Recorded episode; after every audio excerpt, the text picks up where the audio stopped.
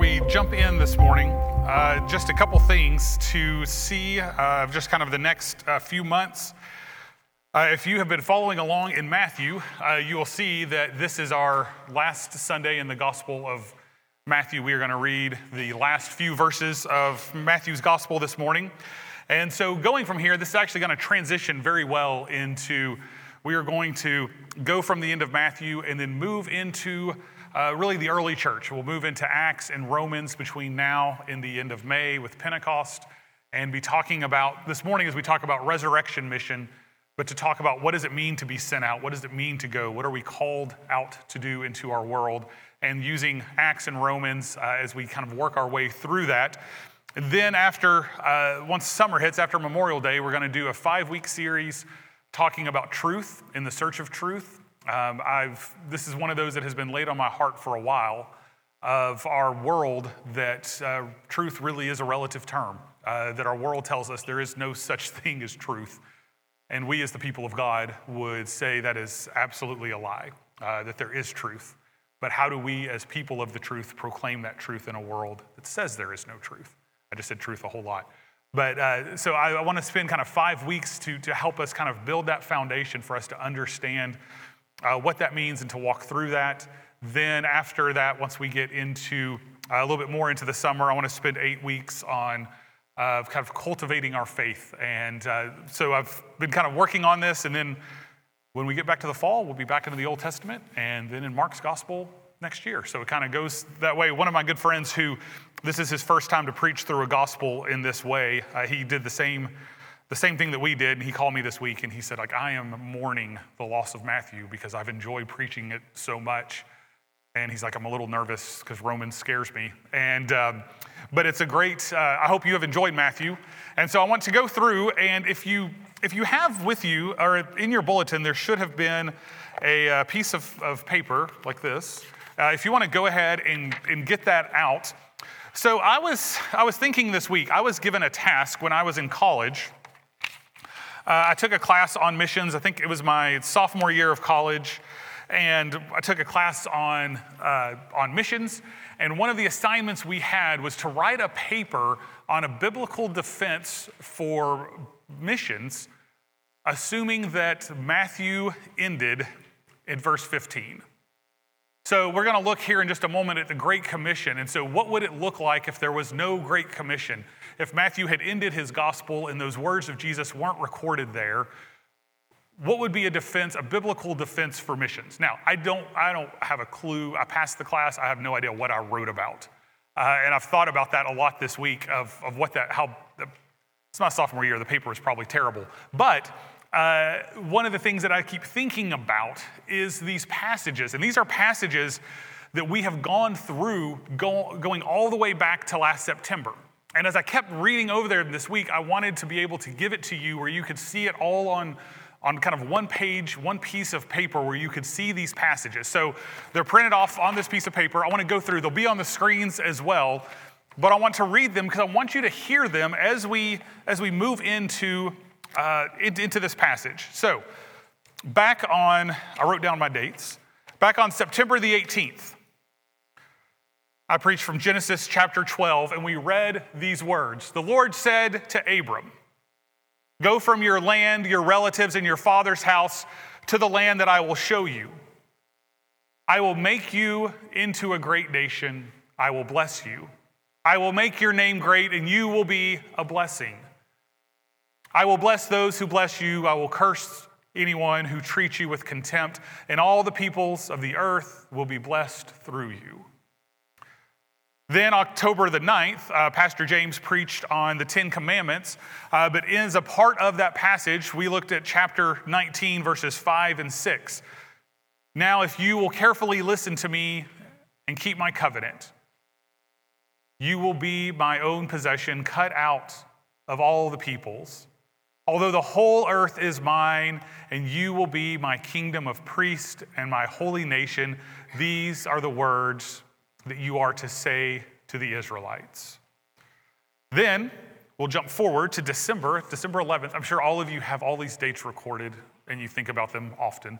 December the 11th, we got into Isaiah. and Isaiah chapter 42, says, This is what God the Lord says, who created the heavens and stretched out, who spread the earth and what comes from it, who gives breath to the people on it and spirit to those who walk in it.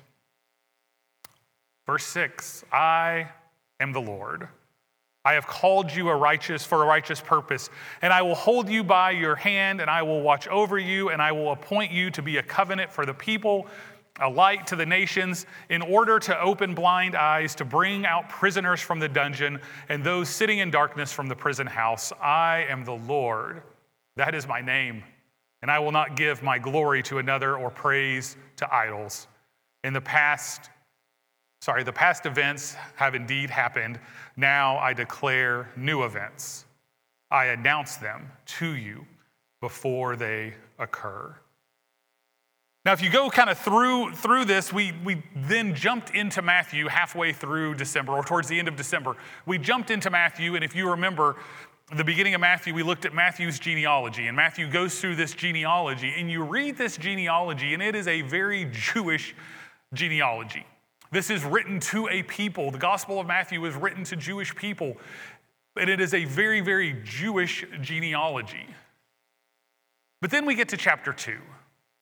And when we get to chapter 2, we read these verses as a part of the Christmas story. It says, After Jesus was born in Bethlehem of Judea, and in the days of King Herod, wise men from the east arrived to Jerusalem saying, Where is he who has been born king of the Jews? For we saw his star and its rising and have come to worship him. Then King Herod heard this. He was deeply disturbed, and all Jerusalem with him. Now, why, why do I put that verse with the rest of these verses? Because Matthew's gospel starts off in this very, very Jewish way. Here's this genealogy, and we walk through it, but then we get to the second chapter, and what happens in the second chapter? The wise men. And where do the wise men come from? The east. Well, if you flip your Bibles back to those maps and you go to Jerusalem and you start to go east, just south, kind of the people they considered the, the eastern people actually is kind of more southeast. But we can go down and we can go to Arabia, you can go to Egypt, and you can go to Alexandria. These are not Jewish parts of the world. But these men saw a star and said, We're going to follow this star. We're going to come. Who was born king of the Jews? And they come to worship the king of the Jews. And all of this begins to kind of take place, and all of this is happening in our Bibles. And what we see is that in Scripture, there is a deep, deep calling. There's a deep calling, and it's God's calling and blessing are to flow out of his people into all the peoples of the earth.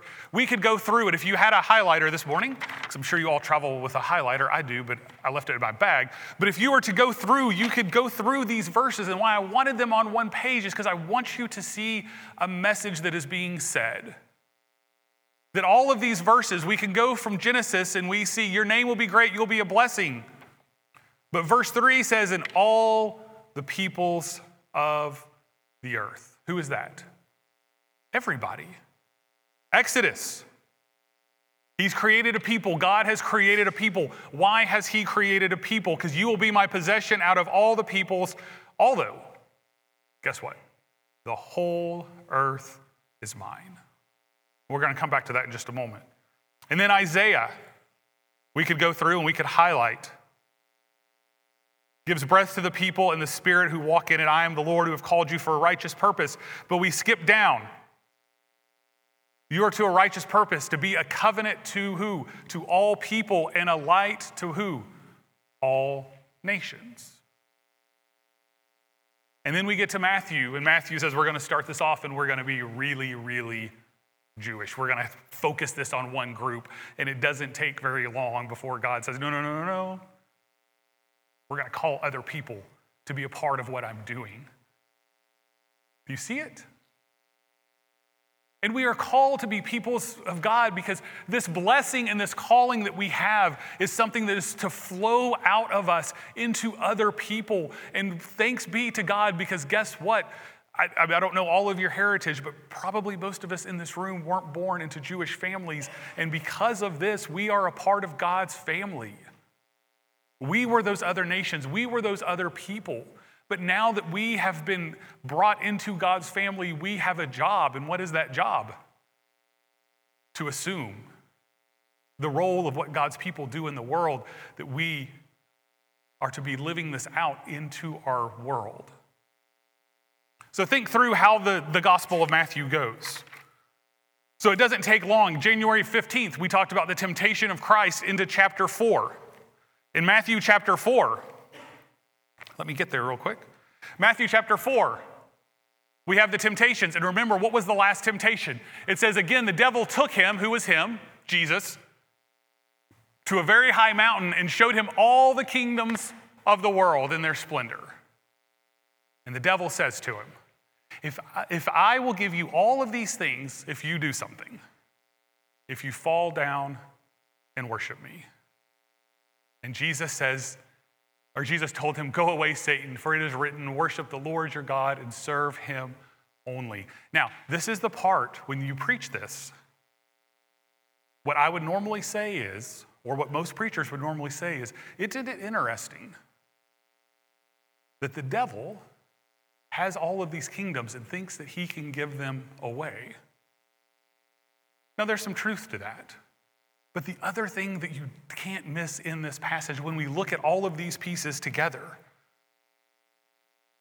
is the devil thinks he can give something away.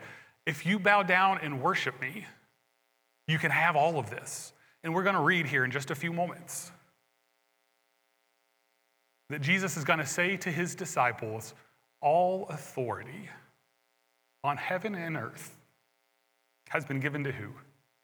To me, to Jesus to go, to go and make disciples, to baptize. The authority that Jesus was given was way greater than the authority the devil thought he could give Jesus at that temptation. But Jesus knew that that authority did not come through bowing to the devil. That authority came through living, dying, and resurrection.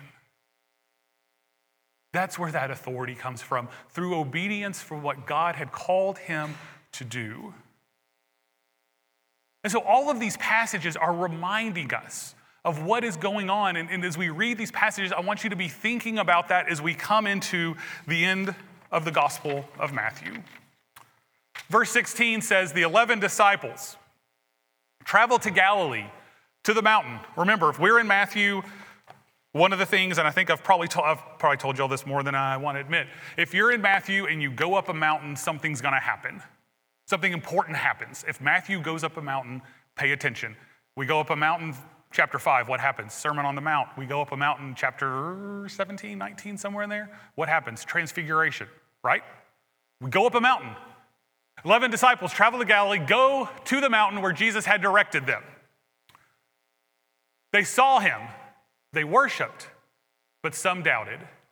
Jesus came near and said to them, All authority has been given to me in heaven and on earth. This is what I want you to do because I have all authority. Go. Go, therefore, and make disciples of all nations, baptizing them in the name of the Father and the Son and the Holy Spirit, teaching them to observe everything I have commanded you. And remember, And remember, I am with you always. In those moments that you don't think I am, I am with you always. Today, tomorrow, and for all eternity, to the end of the age. So, I think probably most of us know that we refer to this in the church as the Great Commission. And I want you to process these words in light of the passages, in the light of where we have been since September. That this isn't just a new concept. This isn't something that Jesus kind of springs on the disciples. This is something that God has been building up for hundreds of years. That God's people have been given a mission, that God's people are told to do something. The passage that Barry read for us this morning from Second Corinthians is one of my favorite passages. A passage that says, I have made you clean. You are a new creation. And guess what I want you to do with that? I want you to go because God has given you a ministry. What is that ministry? That ministry is a ministry of reconciliation. And I know I've told you all this before, but I don't want you to miss it. When we have a broken relationship with someone, so if person A is right here and I don't like person A, then in order for me to restore that relationship, I have to go and reconcile. Okay? I hear the language? What does reconcile mean? That relationship has to be restored. So Paul tells us, you want to know what your job is? Is that the world, the person the world is apart from, the person the world is away from, is the creator of the universe. And what did Jesus come to do? Jesus came to have this conversation and to make it possible for us to have a relationship. And what did Christ do? What did we celebrate last week? We celebrated that that relationship now can be restored because of an empty tomb, because of a cross. And Paul says to us, Christ did that. And because Christ did that, you get to do that. That, that's what it means to bless the nations. That's what it means to go out, to help bring people back to God. That's what we're called to do. We're called to live that life out. So, my question this morning, my question is, is why, why is this hard for us to do? Why, why is it hard for us to live out the Great Commission? To go to make disciples, to baptize them in the name of the Father, the Son, and the Holy Spirit. Why is that difficult for us? Now, if you think back about this page, all right? If you don't know, this is, this is my illustration for the whole sermon, so if you haven't caught on to that, let's think about this page. What's going on here? So, God creates the world. And God creates us, God creates humanity to have a relationship with Him. That relationship has been severed. Why? Because of the fall in the garden. So God thinks, I've got to find a way to build back this relationship. And so God sets aside a man named Abram and says, I'm going to make a covenant with you. Now, I, know I just skipped a whole lot of history, but we're, we're, I'm working on this sheet, all right? I skipped a whole lot. But God appoints Abram and says, Through you, I'm going to make a new people. And these people aren't supposed to just keep what I'm doing to themselves, they are to be a blessing to the nations, they are to go. Because I've created people for relationship with me, and that relationship has been broken, but you are the one that are going to head this up for me. There's a problem. What's the problem? Sin. And we go to the very next story in the Exodus. What happens in the Exodus? The people, Abraham's people, have been stuck in Egypt. Again, skipping a whole lot of history. They're in Egypt. They cry out to God God, hear our cry. God hears their cry, appoints Moses, and says, Moses, I'm going to make a covenant with you. I'm going to lead the people out of Egypt. We're going to come out of Egypt, and I'm going to set up a new people. They come out of Egypt. Y'all know the stories Red Sea, Mount Sinai, Ten Commandments.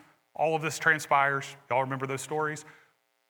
He is setting up a new people. Why? For you to be a blessing to the nations.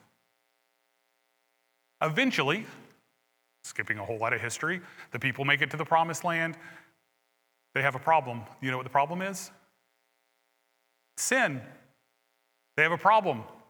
That problem leads them into exile. Now they're in exile. What happens? Isaiah, you are the person I want you to speak to the people. And there's a whole bunch of prophets, but Isaiah is the one we're going to focus on. Don't forget what I'm doing. You are my people. I'm calling you. But in all of these stories, what is the big problem? sin. Sin is the problem that we have to deal with, or that God had to deal with. And so we move into Matthew, and what happens in Matthew? God says, again, I feel weird because I'm skipping a whole lot of history, but God says, I had Abraham, Moses, the prophets, including Isaiah, but now I'm sending my son to once and for all to deal with this problem, to restore this relationship. And I think one of the things we have to remember that we cannot forget is that sin is a real problem. It is an actual problem. It is not something that we just made up. It's not something that just Western culture deals with. It is something that is real. It separates people from what God called them to be, and it separates them from the Creator Himself. But that sin has been dealt with on the cross. And we, as the people of God, get the opportunity to remind people that the slavery that the Egyptians dealt with in Egypt is the same slavery that binds them in sin. And we tell a story of hope, a story of life, a story where we're not bound to that sin, that we're not bound to those things that hold us down, but we have a new life. And all of this story is God saying, I want you to understand that life. I want you to see what I am doing for you. We get to Galatians, and I could go on a long time about Galatians, but what does Paul tell us in Galatians? It's for freedom that you've been set free. Set free from what? Sin. Okay. That's the answer. Sin. We have been set free from sin so that we could live a life with our Creator, with our God. That is what we are called to do. Sin is an actual problem, and it is a real problem that required the incarnation, death, and resurrection of the Son of God. Think about it. And we, as the people of God, we get to the end and the Sunday after Easter, and Jesus reminds us hey, guys, I've got something I need you to do. I need you to go. I need you to go tell people about what I have done. Tell people that I want to set them free. Tell people that there is a bigger life than the sin that is dragging their lives down. That there is actually freedom that there is actually a God who cares and loves them. Go, make disciples. Go into all the nations and tell the story of who God is. Tell the story of what God has done for you. Because there is a world out there that desperately wants to hear the story, but we have to learn to tell the story right. Because our story is the story of power, the story of truth, the story of a God who says, Go. And so, we as the people of God are called to go. We are called to go out into the world. And what do we call this? We call it the gospel, the good news, the story of the incarnation, the death, and the resurrection of the Son of God. It's, it's, it's called the gospel. It's the story that we are called to share. It's the story that we are called to tell. It is the story that we are called to order our lives around. Why do we go through this process every single year? Wednesday or Monday night at board meeting, I handed the board one of those things. Whenever I do this, I tell them the same thing every time, which is one of my favorite quotes man plans and God laughs. That's one of my favorite quotes. But I, plan, I handed them, this is pretty much what I'm preaching on till Pentecost 2024. Okay, that's, that's uh, over a year. And if you look through it, do you know what's going to happen? Next, after uh, come Advent, we're going to talk about Jesus being born. And then we're going to move into the life of Jesus and we're going to talk about the incarnation. And then when we get into Lent, we're going to talk about the death of Christ. And then we get to Easter, do you know what I'm preaching on next year? The resurrection. Thank you. Why, why do we do this every year? Because this is the story that changes the world. This is the story that we order our lives by. This is the story that we have been given to tell. The gospel. The good news. And the good news is, is that the gospel doesn't end at the tomb. That the Great Commission reminds us that the presence of God, the presence of the risen Christ, is alive and active in our world today. Y'all need to hear it again? The Great Commission reminds us that the presence of the risen Christ is active in the world today. And that we have a story to tell, and it is a story that is good news because we have been brought down by sin. And we have a story to tell. And we are reminded that this is a story that we get to tell. It's a privilege to tell. Let me say kind of two things to wrap it up. One is that I was kind of taken a little bit by something that happened yesterday at TNT, and it was just one of those cool things that happens. But Jackson McCorder brought two friends with him from school.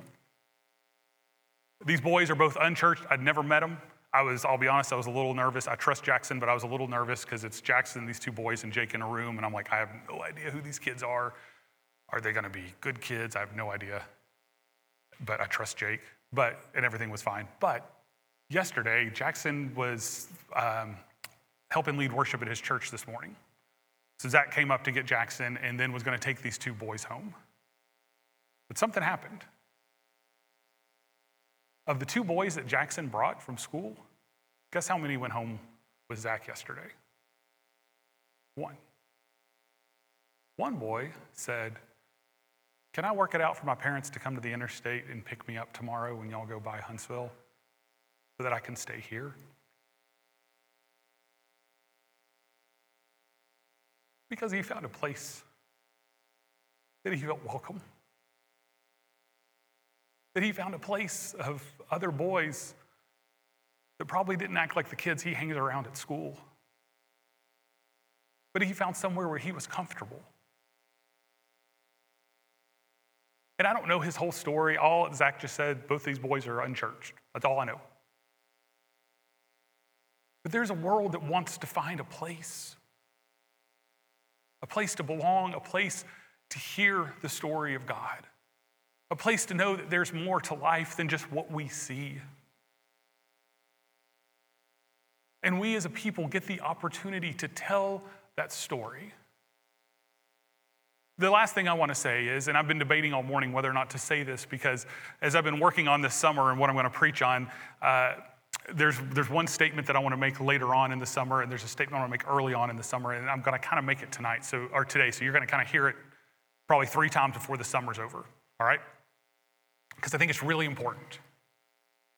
This is the statement. When, when we walk through the story of Christ in the New Testament, this year we went through Matthew. One of the things we see is that Christ tells us, and he does it in John's gospel multiple times. This isn't new to most of you. One of the things Jesus says regularly is if you want to know who my Father is, look at me. And Jesus is the perfect representative, and the per, not just representative, but the perfect revelation of who God is. If you want to know who God is, look at Jesus. Now, there's a lot there because we learn some things about our God. One, that our God would send his son to come here, that our God would suffer for us, that our God loves us enough to die for us. That our God loves us enough not just to die for us, but to make a way for us to have a relationship with Him, which is what we've started this whole sermon about. But this is what I want you to hear. With y'all are, most of us, we're comfortable with what I just said. I don't think anybody's going to be like, Pastor, I disagree with that. I think we're all comfortable with it. If you disagree with it, you're wrong. It's the truth, it's the Bible. So, this is, you might disagree with this though. Here's, here's the hard part. If, and I, I don't want to use myself as an example, so I'm trying to figure out how to do this. So, here's the hard part. If, if this is God, and Jesus is the perfect representation of God. And Jesus says to us, if you want to know who God is, look at me. Here, here's where we get uncomfortable. The world says, I want to know who God is. Here's the problem. If the world wants to know who God is, they need to look at Jesus, right? They need to know who Jesus is. Who are they looking at? Us. They're, they're looking at us. And Jesus says, Go and make disciples. But if we are, as, a people, aren't reflecting who Christ is, people can't see who God is. Do you see it? If we aren't reflecting who God is, people can't see Christ. They can't see God. That we, as the people of God, are called to go to make disciples. How do we make disciples? Well, it starts by us living a life that God has called us to live so that we can reflect to the world this is who God is. It's so easy in the church to say, oh, the world going to hell in a handbasket. I don't think that, does anybody say that anymore? But we, y'all know the phrase. Look at the world, look how terrible they are. And the problem is, is the world needs to look at a people that say, this is who God is, and we are faithfully going to live that out. Men, Dwight can come up here, and I can use Dwight as an example because Dwight has, I've seen Dwight live out Christ. But Dwight can come up here and say, Y'all need to be a part of a Bible study but Dwight can't point Nolan, Orion, Tyler, Stephen. Dwight can't point them to Jesus if he's not living it. Do, you hear me? And Orion? Tyler, you don't have any kids yet. The, the, so who? Do I? I'll just use Orion. No, Philip, all, all of us that are dads, Stephen, Charlie, we, we can't point our kids to Jesus if we aren't living it out in our homes. Now, does that mean that if this is where it gets really uncomfortable? So, if my kid is struggling with their faith, that means that I've done something wrong. The, the devil can tempt children even if we live perfectly. But we're not going to live perfectly. But we do need to live honestly. And to be able to say to a world, you, I want to point you to Jesus, it starts with us living this. It starts with us living this out to be able to make disciples. Why do we struggle with the Great Commission? It's because we have to live it out too. If I want the world, if I want my family, if I want people at my job, if I, if I want people to see who Christ is, I have to live out Christ. And it comes back to us. If I want those teens at TNT to live out Christ, I have to live out Christ. If, if I want people to see who God is, I have to live it out. That doesn't mean I'm perfect. It doesn't mean I don't make mistakes. It doesn't mean I don't lose my temper but I have to be honest about it. I'll tell you all this one last story. I wasn't planning on going here, but I'll go here just real quick. One, one of my, I don't think I've ever told you all this story because it's a little too personal. My, my dad had a really bad temper. Have I ever told you all this story about Kmart? You may remember. If I told you, you don't remember anyway. So here he goes. My dad, we was the Thanks, so my dad died in December, so this was the Thanksgiving before he passed away. So Thanksgiving of 1989. We went to Cincinnati where my dad's brother lived. And we had Thanksgiving there as a family, and all kinds of crazy stuff happened, which there's a lot of funny stories, but this isn't a funny story. We get back, and my dad did what some of y'all don't even know that you had to do this. Some of you will remember.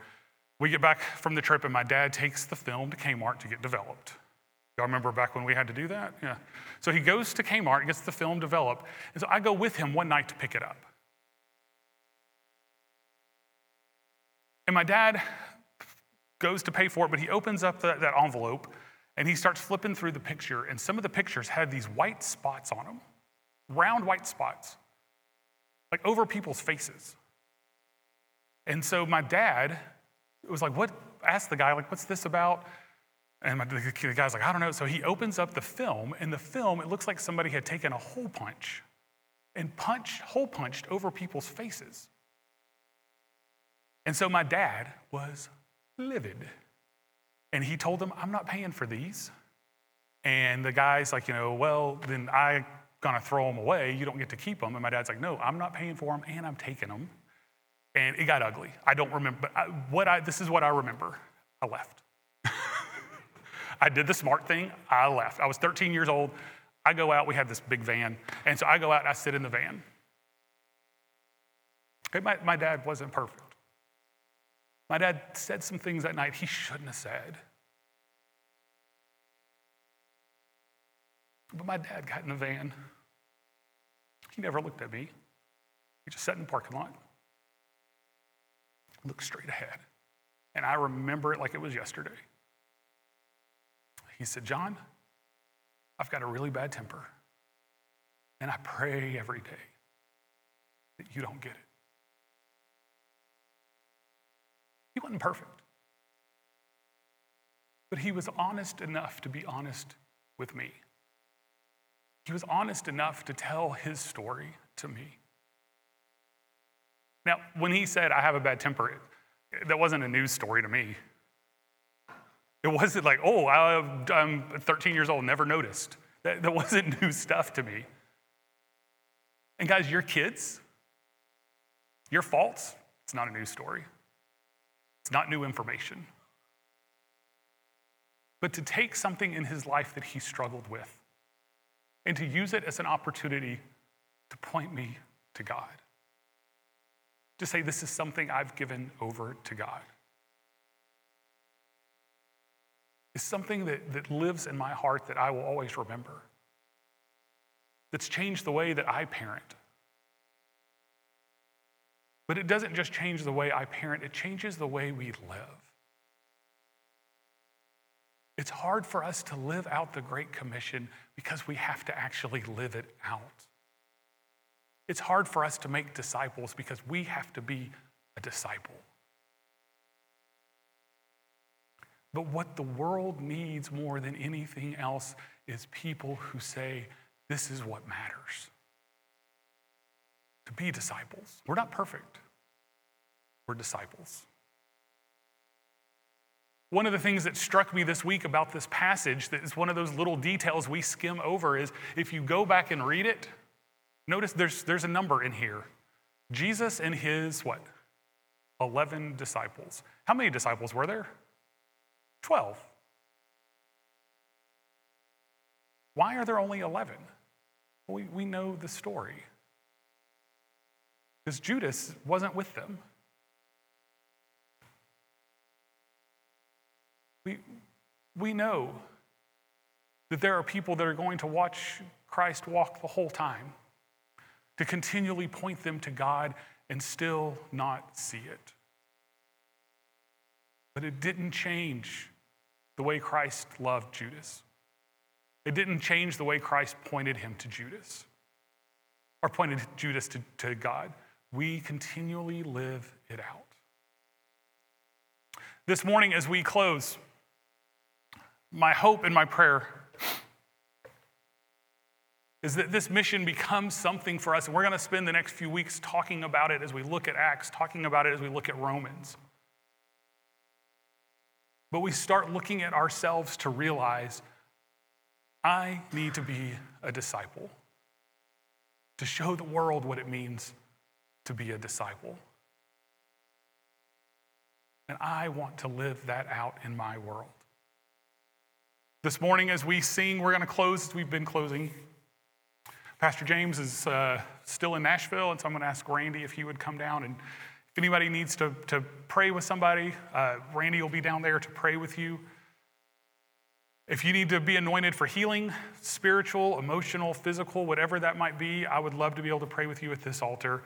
But these other two altars, as y'all know, sometimes we might just need a place to, to quiet ourselves, a place to be with God and to just say, I've, I've struggled.